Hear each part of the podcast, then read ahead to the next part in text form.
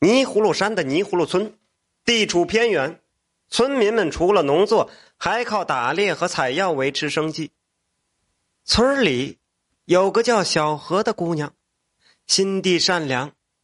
这天，她去山上采药回来，远远的看见一个猎户从小道上走来。哎呦，这个猎户哼着小曲儿，笑呵呵的。嗯，看来今天呢收获不错。离得近了，小何目光无意中扫过猎户竹筐里的一只白色小狐狸儿。这小狐狸儿眼巴巴的看着他，那一瞬间，他恍惚中觉得小狐狸的目光像人一样，在向他哀求呢。万物皆有灵性，小何打算救下这只小狐狸儿，和猎户攀谈了一会儿。小何咬了咬牙，把这几天采药赚的钱。都给了猎户，买下了这只小狐狸。小狐狸呀，乖，你自由了，快走吧。小何把小狐狸放到了地上，这小狐狸呀是一步一回头的往前走着，最后看了一眼小何，一下子窜到草丛里去了。一晃三年过去了，这一天，小何家里来了一位道士。偏说小何家里边有妖，要捉妖。小何的父母也是无奈呀，一家人过得好好的，哪来的什么妖啊？这道士村里人都知道，这是附近有名的恶道士，仗着有点道行啊，他是到处作恶。他到了一户人家，就说人家屋里有妖，就要想方设法的收钱做法。小何家里很贫困呐。实在没钱给他，小何他爹就把道士往门外赶，没想到被道士一脚踹在了身上，躺在地上爬不起来。正在这时，一个俊朗少年夺门而入，与那道士厮打起来。说来也奇怪，道士一身道行，却不是这少年的对手。道士眼睛咕噜噜直转，然后阴森一笑，撂下一句狠话。好啊，没想到来个邪门的东西，你们等着！说完，扬尘而去。少年把小何的爸爸扶起来，对小何一家人说：“我是一位游历四海的人，今天到此看到这等不平事，所以要管一管。那恶道士可能还要回来，你们别怕，我就在你们家等他来便是。”小何一听是欣然一笑，忙把他请进屋里少年从此啊就在小何家住下了，白天陪小何去上山采药，晚上回来劈柴挑水，一家人是其乐融融。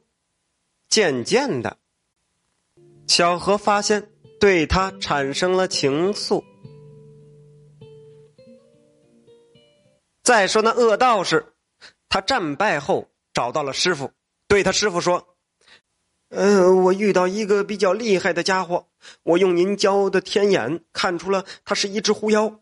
嗯，不过这个道行太高，我不是他的对手。”他师傅捋了一捋白胡子，不缓不急的说：“道行高的妖怪也有怕的东西，你去找一百只成年七七四十九天的公鸡。”这时的公鸡是阳气正盛，取他们的血炼成金鸡血符，定能克他。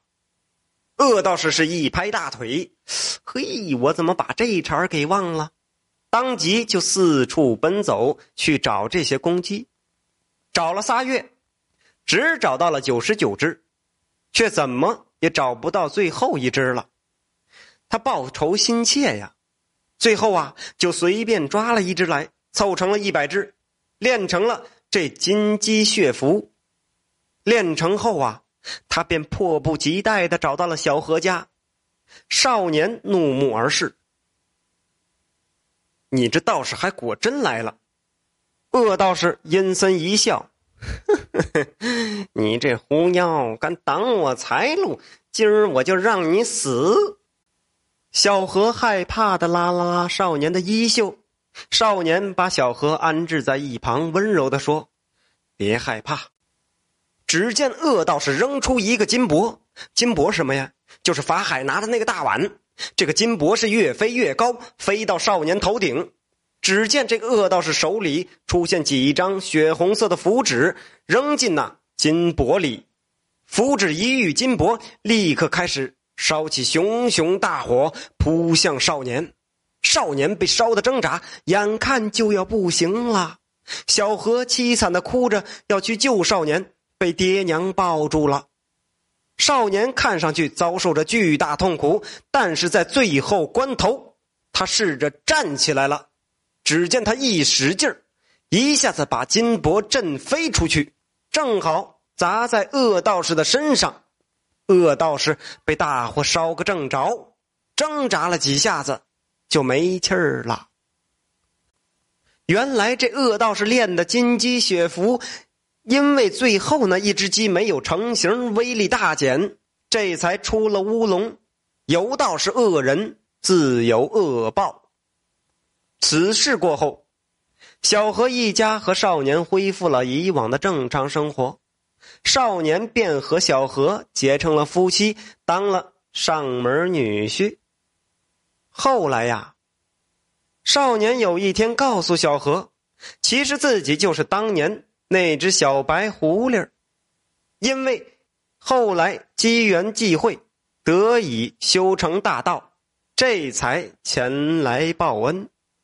一开始他只是躲在暗处，暗中帮助小何一家，没想到那天恶道士上门欺负小何一家，这才不得不挺身而出。小何听了一点也不害怕，妖有什么关系呢？你的心肠比人还好呢。小何挽起少年的手臂，两人的脸上尽是幸福的欢笑。